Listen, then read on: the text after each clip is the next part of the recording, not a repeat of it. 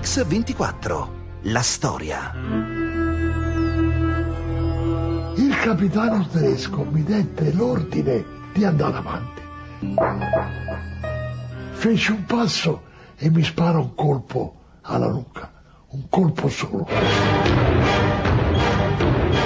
Qui ci ammazzano tutti, ci ammazzano tutti. Ha visto tutti i suoi compagni andare a morire. Solo la divisione Acqui che si oppose. Oggi vi raccontiamo la storia dell'eccidio di Cefalonia e ve la raccontiamo perché venerdì scorso finalmente il Tribunale Militare di Roma ha condannato all'ergastolo Alfred Stork, il militare tedesco che partecipò all'eccidio della divisione Acqui. La condanna arriva a distanza di 70 anni, quando migliaia di ufficiali italiani furono uccisi dai tedeschi perché considerati traditori dopo l'armistizio dell'8 settembre del 1943. E noi oggi su Radio 24 vi proponiamo questa storia, una storia tragica, ma anche di coraggio, di amore e di eroismo. Ma perché un intero contingente italiano era sull'isola di Cefalonia in Grecia? Festeremo le reni alla Grecia! È il 15 luglio del 1940, con queste parole Benito Mussolini dichiara guerra alla Grecia, ma il sogno del duce di imporre un dominio assoluto dell'Italia nel Mediterraneo si infrange subito di fronte all'accanita resistenza dell'esercito greco. Il 6 aprile del 41 Hitler è costretto a correre in soccorso di Mussolini. Alla fine le forze dell'asse riescono a piegare la resistenza dei greci, due settimane Atene viene conquistata, sul Partenone sventano la croce uncinata e il tricolore. I militari italiani vengono dislocati nei principali punti strategici del territorio greco. Insieme a un piccolo contingente tedesco, la divisione Acqui viene trasferita sull'isola di Cefalonia, a poche miglia dalle coste italiane, al riparo dall'offensiva che gli anglo-americani hanno appena lanciato contro le forze dell'asse. A Cefalonia, che avete visto dunque nei mesi dell'occupazione italiana e, e tedesca, gli echi della guerra sembrano degli echi lontani e infatti i ragazzi dell'Acqui non sparano in tutto quel periodo un sol colpo, così gli abitanti di Cefalonia imparano a conoscere un nemico dal volto umano.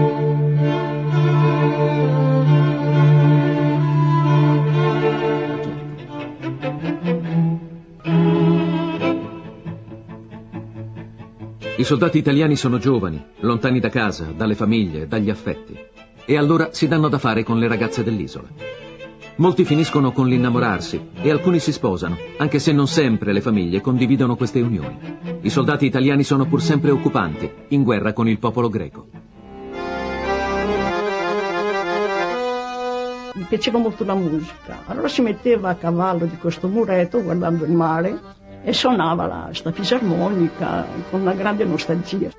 Ero molto molto attratta da quella musica lì. Allora io guardavo su questa chiesetta con questo ragazzone, che anche da distante vedevo che era un bel ragazzo. Un giorno mi sono trovata davanti, mi prende una mano e mi fa ma io vedo una ragazza che è lì su quell'ulivo lì, mm, che ha sempre un libro in mano, ma sei tu? Sì, sì, sì, sì, sono io.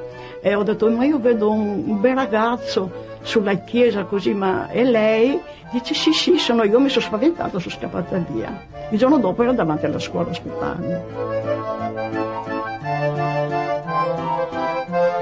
E lui un giorno mi ha detto, ti voglio tanto bene, tutto questo. E un giorno ti sposerò.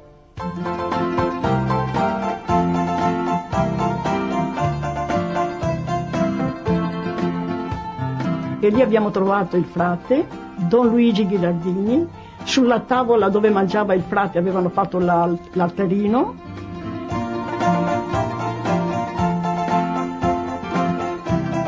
E così abbiamo celebrato il matrimonio in dieci minuti, marito e moglie. Andiamo a casa, c'era tavola preparata e non c'è niente sul tavolo. L'unica cosa che ho trovato è un cavolfiore.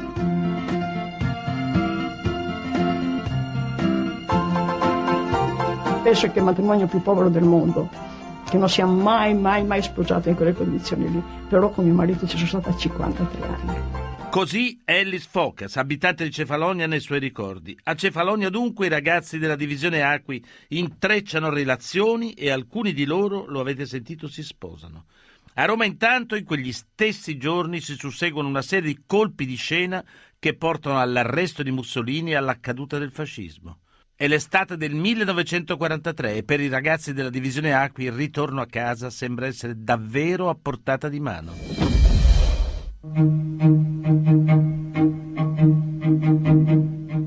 Poche settimane ed è l'8 settembre. Il maresciallo Pietro Badoglio parla alla radio. L'Italia ha firmato l'armistizio con gli anglo-americani. Ogni atto di ostilità contro le forze anglo-americane deve cessare da parte delle forze italiane in ogni luogo. Esse però reagiranno ad eventuali attacchi da qualsiasi altra provenienza.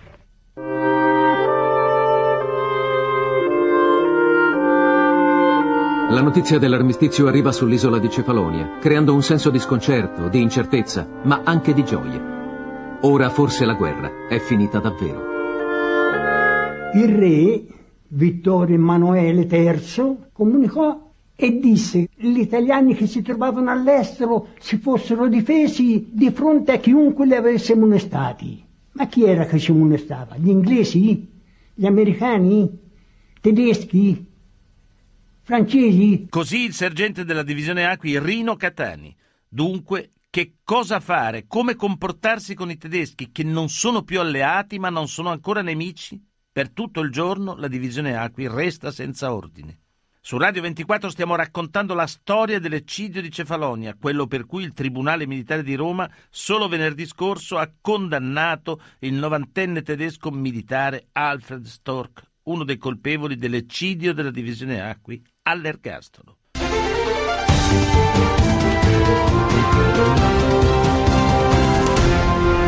Mix 24, la storia. Rieccoci su Radio 24, stiamo raccontando la drammatica storia della divisione Acqui massacrata sull'isola di Cefalonia in Grecia. Siamo alla fine della guerra. Il generale Pietro Batoglio ha proclamato l'armistizio. È l'8 settembre del 43 e i militari italiani presenti sull'isola vivono momenti di sconcerto su come comportarsi con i tedeschi che da alleati sono diventati nemici. Alla fine della giornata arriva un ordine, un ordine del comando italiano ad Atene, un comando italiano, lo ricordo, che era sottoposto al diretto controllo degli ufficiali tedeschi. Secondo questo ordine i soldati della divisione Acqui si devono considerare ancora alleati dei tedeschi e devono consegnare ai tedeschi le armi.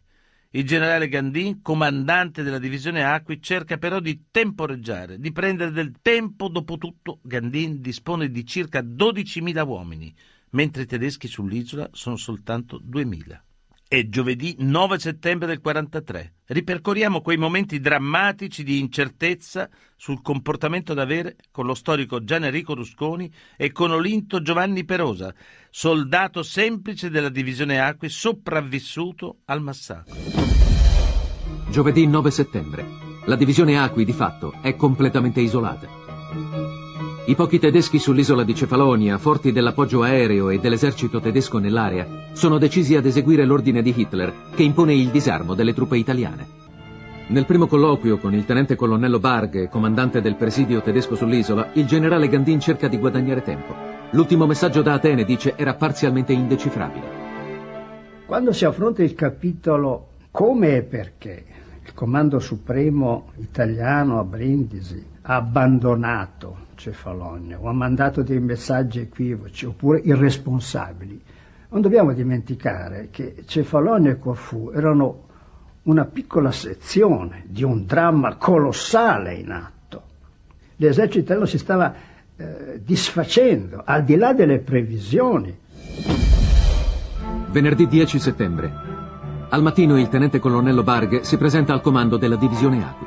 Vuole che gli italiani consegnino tutte le armi l'indomani sulla piazza principale di Argostoli, il capoluogo dell'isola. Il disarmo doveva venire da piazza Vagliano su Argostoli e che era molto vergognoso per noi soldati perché era la piazza dove andavamo a passeggiare e dovevamo vedere il posto di contatto con i greci e ci dispiaceva. I soldati della divisione Acqui hanno paura. Gandin potrebbe ordinare loro di consegnare le armi ai tedeschi, ma questo sarebbe impensabile. Cedere le armi senza combattere significherebbe venir meno al giuramento di fedeltà al re. Bisogna essere onesti, questa unità non grandissima è senza informazioni, da qui l'enorme responsabilità che cade sul comando Antonio Gandin come persona e sui suoi immediati collaboratori. Chi è Gandin innanzitutto? Era un classico ufficiale da Stato Maggiore, ma ad alto livello. Trattava non dico da pari, ma comunque con autorevolezza con Rommel, con Kesselring. Questo si è tradotto a livello di voce di soldati che era filo tedesco. Non dobbiamo fidarci troppo, perché il generale porta eh, sulla divisa la, la, la, la, croce di ferro, no? quel nastrino rosso, blu e bianco, no? Che portavano i tedeschi sul bavero della giacca. 10 settembre, al comando tedesco arriva l'ordine. Bisogna imporre agli italiani un ultimatum e informare gli ufficiali che per chi rifiuta di ordinare ai propri uomini di consegnare le armi è prevista la fucilazione immediata. Dunque, resa o fucilazione immediata? Quello che arriva da Berlino al comando tedesco di Cefalonia è un ordine, un ordine preciso e terribile. E la mattina di sabato 11 settembre. Così la ricostruzione con lo storico Giorgio Rochat e la testimonianza del capitano della divisione Acqui, Amos Pampaloni. Sabato 11 settembre. Il comandante Barche impone agli italiani l'ultimatum. C'è tempo solo fino alle 19. Nei fatti è una richiesta di resa senza condizioni. Tra i soldati della divisione Acqui si è diffuso un sentimento antitedesco. La tensione è altissima. Ogni movimento di truppe può essere interpretato come un atto di ostilità. In vari punti dell'isola si susseguono piccoli scontri, conferimenti e cattura di prigionieri da ambo le parti. La situazione è drammatica, ma la trattativa prosegue. Gandin è pressato dai tedeschi alla resa, ma l'intera divisione è sempre più propensa a combattere. Il generale riesce ad ottenere un rinvio della scadenza dell'ultimatum all'indomani. Per dare un segnale di disponibilità e guadagnare tempo, Gandin accetta di ritirare il presidio italiano di Cartacata. Un errore tattico che in seguito sarà pagato molto caro. Quando Gandin decide di eh, cedere Cardacata ai tedeschi, commette forse uno sbaglio, lo fa perché vuole guadagnare tempo, cedendo anche una posizione eh, tatticamente importante. Domenica 12 settembre. La giornata è segnata da una tensione crescente e da nuovi episodi di aperta ostilità tra italiani e tedeschi che minacciano di bombardare l'isola. In quei giorni pensavo che non era opportuno traccheggiare come faceva il generale Candine, perché lui cercava di guadagnare tempo per vedere se si poteva contare sull'aiuto dell'Italia o degli angloamericani. Alcuni giovani ufficiali del 33 reparto artiglieria prendono apertamente posizione contro le scelte di Gandin non solo non accettano di consegnare le armi, ma vogliono rompere gli indugi e affrontare i tedeschi, costi quel che costi. In serata il tenente colonnello Barghe si presenta al comando dell'Aqui per comunicare che è stato esonerato dalle trattative. Sull'isola è in arrivo il generale Hubert Lanz, comandante supremo delle truppe tedesche nella Grecia occidentale. Non c'è più tempo, l'Aqui deve scegliere, consegnare le armi oppure combattere contro la Germania. Lunedì 13 settembre. La situazione precipita.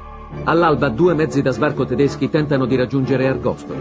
Per i soldati italiani è un atto di guerra. Senza attendere ordini superiori, il capitano Pampaloni ordina alla sua batteria di aprire il fuoco. All'azione prendono parte anche altre due batterie. Quando questi mezzi stavano per ripiegare verso il porto, io aprì il fuoco di mia iniziativa. Per i tedeschi quest'ultimo episodio è un evidente atto di ostilità. Nel primo pomeriggio del 13, il comandante del corpo d'armata tedesco, generale Hubert Lanz, arriva a Cefalonia a bordo di un idrovolante. La contraerea italiana lo accoglie aprendo il fuoco. Sceso a terra, Lanz impone alla divisione Acqui la consegna immediata delle armi. Gandin deve scegliere. Nelle sue mani c'è la vita di 10.000 uomini e anche il loro onore di soldati. Nella notte tra il 13 e il 14 settembre, il generale Gandin prende una decisione del tutto inusuale. Indice una consultazione dei reparti. Saranno i soldati a decidere cosa replicare all'ultimatum tedesco. Nessuno disse che voleva andare coi tedeschi. La risposta dei soldati italiani è pressoché unanime. La divisione Acqui vuole impugnare le armi contro i tedeschi. Il generale Candin, venuto da me, mi ha stretto la mano Ora sarete tutti soddisfatti. Era soddisfatto anche lui di essersi tolto dalla incertezza. Nella stessa notte dal comando alleato di Brindisi arriva un radiogramma finalmente inequivocabile. I tedeschi devono essere considerati nemici. Il 14 settembre il generale Gandin invia al comando tedesco la sua risposta definitiva. La divisione Acqui non accetta di deporre le armi. Il 15 settembre la tensione fra le parti in gioco è alle stelle. Gli italiani hanno già sparato contro i tedeschi, ma quali erano però esattamente le forze in campo in questo scontro? Questa è la situazione in campo a Cefalonia, la divisione Acqui, forte di 12.000 uomini, controlla la zona a sud-est dell'isola, in particolare il capoluogo Argostoli. I tedeschi invece sono nella parte occidentale sono appena, lo abbiamo già detto, 2.000 uomini che però possono contare su eventuali rinforzi dalla terraferma e soprattutto su una schiacciante superiorità aerea. Mercoledì 15 settembre. Hanno cominciato ad arrivare Stukas, che c'era eh, il cielo annerito da, questi, da questi aeroplani che erano, sembravano farfalle, no? venivano, si abbassavano, non sbagliavano l'obiettivo. L'aviazione tedesca scatena l'offensiva, bombardando e mitragliando la strada costiera e i reparti di fanteria e di artiglieria italiani appostati sulle alture che circondano Argostoli. La battaglia fu decisa dalla superiorità aerea tedesca. Le nostre truppe non avevano nulla da contrapporre, perché la nostra aviazione non aveva mezzi semplicemente e gli anglo-americani erano impegnati fino allo spasimo a Salerno, gli servivano dei caccia che ridessero alle nostre truppe il dominio della battaglia e un appoggio diretto contro le forze tedesche. Avevo due mitragliatrici e avevo uno da una parte e una dall'altra e ogni tanto dovevo andare da una o dall'altra. Per andare a quell'altra bisognava stare attenti perché gli apparecchi si vedevano, buttavano giù. Quando ritornai lì ci trovai una buca e tutti i brandelli di carne, di budelli di qua, di là, sparti per quei cespugli. Sull'isola un primo gruppo d'attacco tedesco parte da Cardacata e punta verso sud, con l'obiettivo di raggiungere il Monte Telegrafo, da dove si controlla il capoluogo.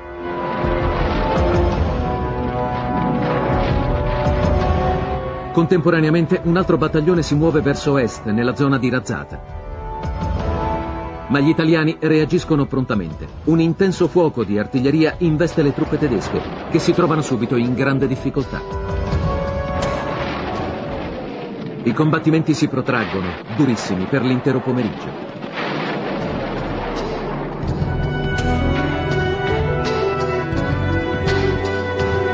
Verso sera una compagnia di tedeschi tenta di raggiungere Argostoli via mare.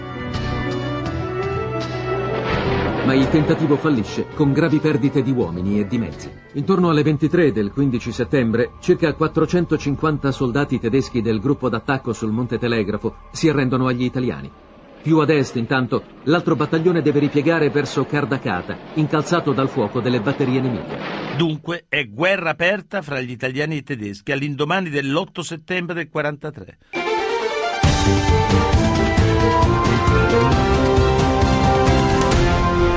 Mix 24, la storia. Rieccoci su Radio 24, stiamo raccontando l'eccidio della divisione Acqui a Cefalonia. Le prime fasi della battaglia, nonostante le incursioni degli Stukas tedeschi, sembrano favorevoli agli italiani. Il comando tedesco reagisce e reagisce inviando a Cefalonia un nuovo gruppo d'attacco.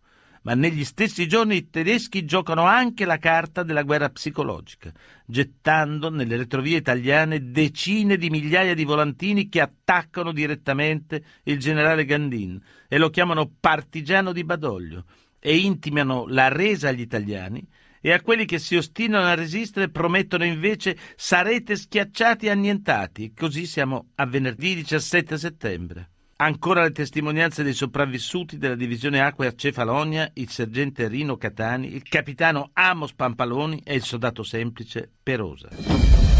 Venerdì 17 settembre. Gli italiani tentano di riconquistare da sud il nodo cruciale di Kardakata, precedentemente abbandonato da Gandin, e da est le posizioni di Ancone. I tedeschi reagiscono con un massiccio attacco aereo che infligge gravi perdite ai reparti italiani. Era un inferno. Dalle bombe era, era un inferno. Ora sembra un conto a dirlo, ma quando uno c'è sotto allora lo, lo sente. La nostra situazione era indifendibile per questo continuo bombardamento e mitragliamento degli Stukas tedeschi dall'alba alla notte. Un attacco di cacciabombardiere con della fanteria guerrita non lo ferma nessuno. E no, potevamo fermare certo noi che in qualche modo l'isola è quasi spoglia quindi non c'era ripari, non c'era maniera da scappare e ai man, man, managevolissimi Stukas che ci, ci hanno proprio sgominato.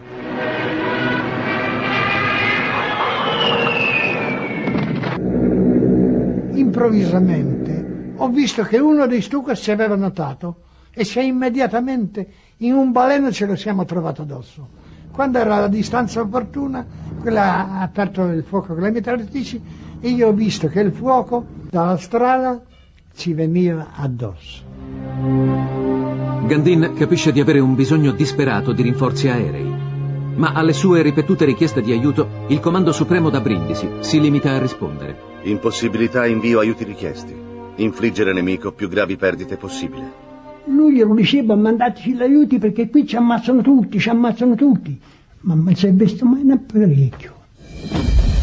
Sabato 18 settembre. All'alba i tedeschi attaccano da ovest. Pochi chilometri a sud di Dracata respingono l'attacco di due gruppi di reggimenti italiani e annientano un intero battaglione. Lo stesso 18 settembre arriva al comando tedesco sull'isola di Cefalonia un documento inviato dall'Oberkommando Wehrmacht. Il radiogramma è stato decifrato da Elmar Thurn, ufficiale tedesco addetto alle trasmissioni. Il messaggio conteneva l'ordine che a Cefalonia non dovevamo prendere prigionieri. Sotto il messaggio c'era il nome Adolf Hitler.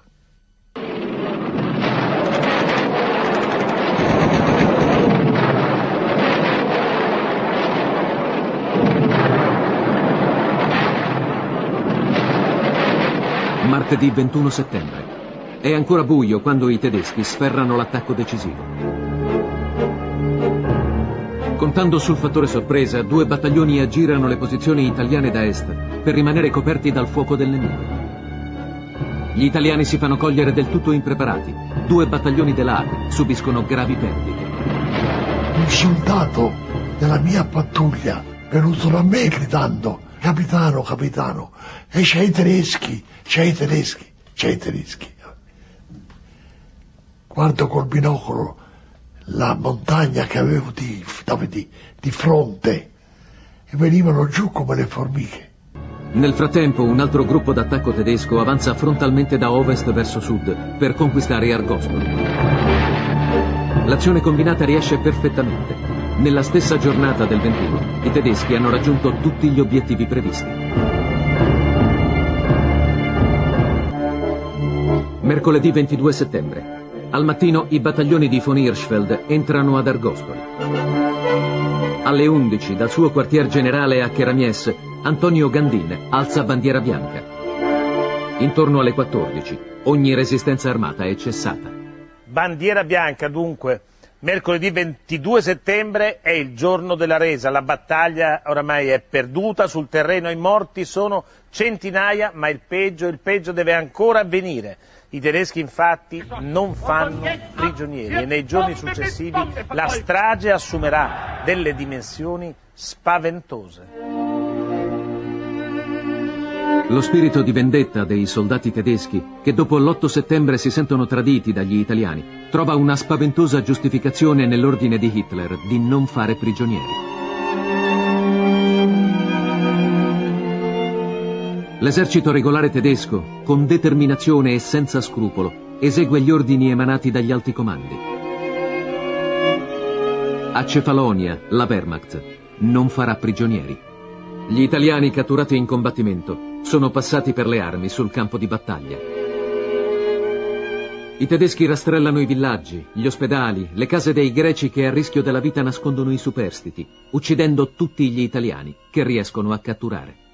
Lui si è appoggiato così, ha visto tutti i suoi compagni venire giù dalla chiesetta dove erano accampati, prigionieri con i tedeschi, con i fucili, eh, pian- eh, e lui è stata la prima volta che ho visto mio marito piangere. Ha visto tutti i suoi compagni andare a morire. Questa è stata la prima giornata della resa degli italiani e tedeschi. Subito dopo la resa, i prigionieri italiani vengono portati nei campi, nei frutteti, tra gli ulivi, Troianata, Valsamata, Francata, Farsa. Sono questi e altri ancora i luoghi in cui i soldati dell'Aqui vengono fucilati e massacrati dalle mitragliatrici. Ci fecero mettere per uno. Il capitano tedesco si mise al mio fianco con in mano un machine pistole, una pistola mitragliatrice. Ma io ero tranquillo e sereno, anche se il mio sottocomandante, tenente Tognato, che era molto religioso e sapeva qualcosa in tedesco, aveva intuito qualche cosa perché disse ragazzi recitate tutti un atto di dolore. Il capitano tedesco mi dette l'ordine di andare avanti. Fece un passo e mi spara un colpo alla nuca, un colpo solo, un colpo che ha sfiorato la colonna vertebrale, ha sfiorato la carotide. Io cascai per il colpo, cominciò a uscire sangue, ma rimasi vivo. E sentii che contemporaneamente, quando lui ha sparato il colpo, con una mitragliatrice che era di fianco, ha ammazzato tutti i miei soldati e i due ufficiali. E io sentii, mentre ero in terra, non capendo se ero vivo, se ero morto, cosa succedeva. Sentii gridare dai miei soldati due parole sole, mamma, mamma, Dio, Dio, e poi dopo sentii qualche colpo di pistola o di boschetto, probabilmente a chi si muoveva ancora gli dettero quello che si chiama colpo di grazia. Dopo dieci minuti i tedeschi se ne andarono cantando. Loro dicevano, questi sono gli ordini e noi dobbiamo eseguirli. Non cerchiamo soltanto la spiegazione dell'obbedienza cieca al Führer.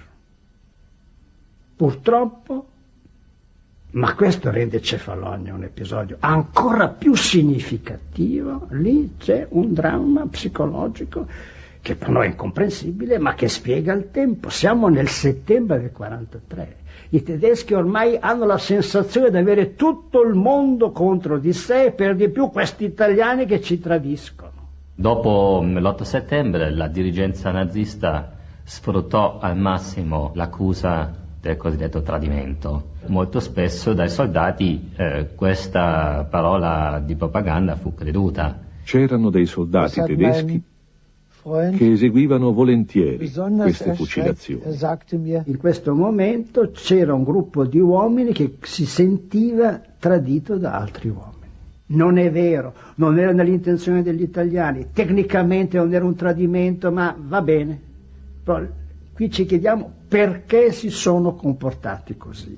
Il concetto di tradimento è il grande alibi morale. Così gli storici Gian Enrico Rusconi e Lutz Klinkhammer. Un alibi morale dunque, un alibi che avrebbe permesso ai soldati tedeschi di eseguire con ferocia e determinazione l'ordine di Hitler. Su Radio 24 stiamo raccontando quei momenti drammatici che precedono il massacro di Cefalonia dei soldati italiani da parte dei tedeschi nel settembre del 1943.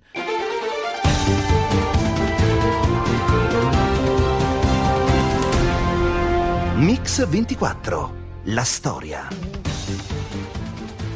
Rieccoci su Radio 24 con la storia dell'eccidio di Cefalonia. Siamo alla fine. Dopo i soldati tocca anche agli ufficiali, tra loro il generale Antonio Gandin, comandante della divisione Acqui, che viene ucciso insieme ai suoi uomini. Ancora le testimonianze degli abitanti di Cefalonia e del sergente Catani della divisione Acqui. Il 24 settembre 1943, 136 ufficiali della divisione Acqui sono radunati nel cortile della Casetta Rossa, una villetta abbandonata sulla costa, poco distante da Argostoli. I tedeschi li chiamano a piccoli gruppi. I tedeschi, otto alla volta, quattro alla volta, a seconda, chiamavano avanti, avanti, avanti, e a distanza di 200-300 metri fucilavano. Noi sentivamo solamente il rumore dei mitra.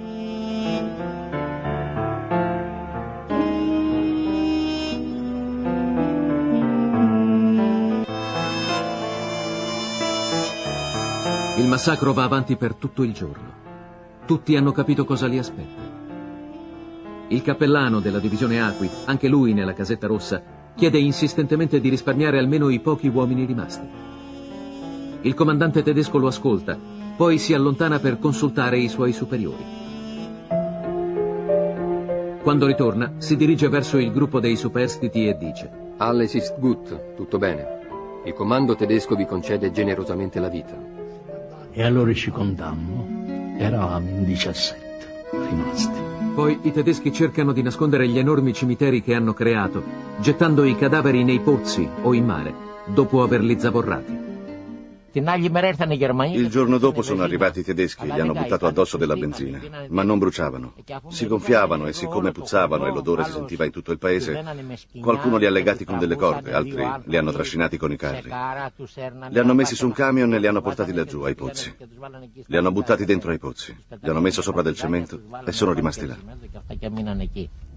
Dopo le spaventose giornate delle fucilazioni di massa, gli italiani vengono radunati nella caserma Mussolini ad Argostoli ci tennero otto giorni consecutivi senza darci alimento. Tre delle navi che trasportano i prigionieri italiani verso Patrasso, la Ardena, la Alma e la Maria Marta, affondano. È una tragedia nella tragedia. Centinaia di prigionieri italiani rinchiusi nelle stive affogano. Solo pochissimi si salvano. È possibile che le navi abbiano urtato delle mine, ma qualcuno ha anche avanzato il sospetto che i tedeschi le abbiano fatte esplodere intenzionalmente per liberarsi dei prigionieri italiani e dei loro cadaveri.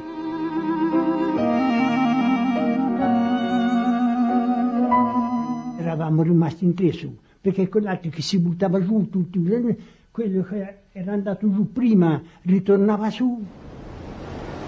C'era la, la scialuppa giù, era, era tutta sangue, morti, insomma, io riuscii ad arrivare a terra. Ero nudo, trovai morto, gli era rimasto pantaloni di tela, gli sfilafelli e me li misi perché che potevo fare?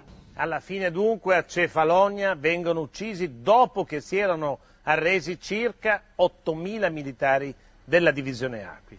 Ecco, ma chi è stato davvero il responsabile il, della, di questa strage e i colpevoli hanno pagato oppure no? Il generale Hubert Lanz, comandante delle truppe tedesche nella Grecia occidentale, è stato l'unico alto ufficiale a subire un processo, ma esclusivamente per il massacro degli ufficiali italiani della divisione Acqui. A Norimberga, Lanz si è difeso sostenendo di aver eseguito l'ordine di Hitler, che imponeva di fucilare i ribelli. Il generale Hubert Lanz è stato condannato a 12 anni di reclusione, ma dopo soli tre anni è tornato in libertà. Nel particolare clima del dopoguerra, con l'ingresso della Germania nella Nato, i procedimenti contro militari tedeschi per crimini di guerra sono stati di fatto archiviati. La ragion di Stato ha prevalso sulla ricerca della verità. Io penso che tutti dovrebbero sapere della vicenda di Cefalonia. È accaduto molti anni fa, ma se ne dovrebbe parlare. Per come la vedo io, è stato uno dei più grandi crimini di guerra commessi dall'esercito tedesco.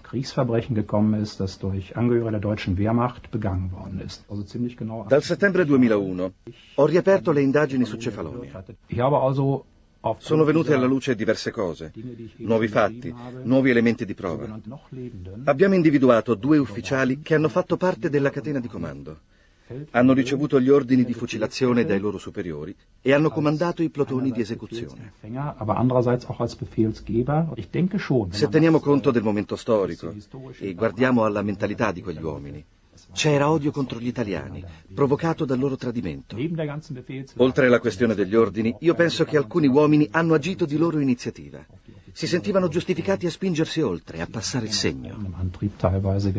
Queste le parole del procuratore Ulrich Maas del Tribunale di Dortmund, la cui inchiesta però è stata definitivamente archiviata nel marzo del 2007 per prescrizione del reato. In Italia, infine, venerdì scorso il Tribunale Militare di Roma ha condannato all'ergastolo Alfred Stork, colpevole dell'uccisione di almeno 117 soldati nel massacro del 24 settembre del 43.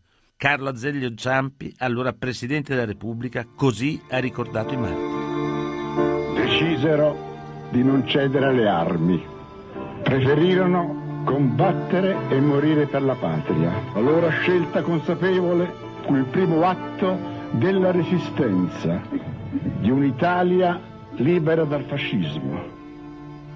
L'acqui si inserisce senz'altro nel capitolo che noi chiamiamo resistenza militare. Se la resistenza vuol dire sparare sui nazisti o fascisti, questa comincia il 9 settembre mattina, quando a Cefalonia ancora non si spara. E prima degli uomini di Cefalonia i tedeschi hanno trucidato decine e centinaia di militari italiani che si opponevano a loro con le armi legittimamente.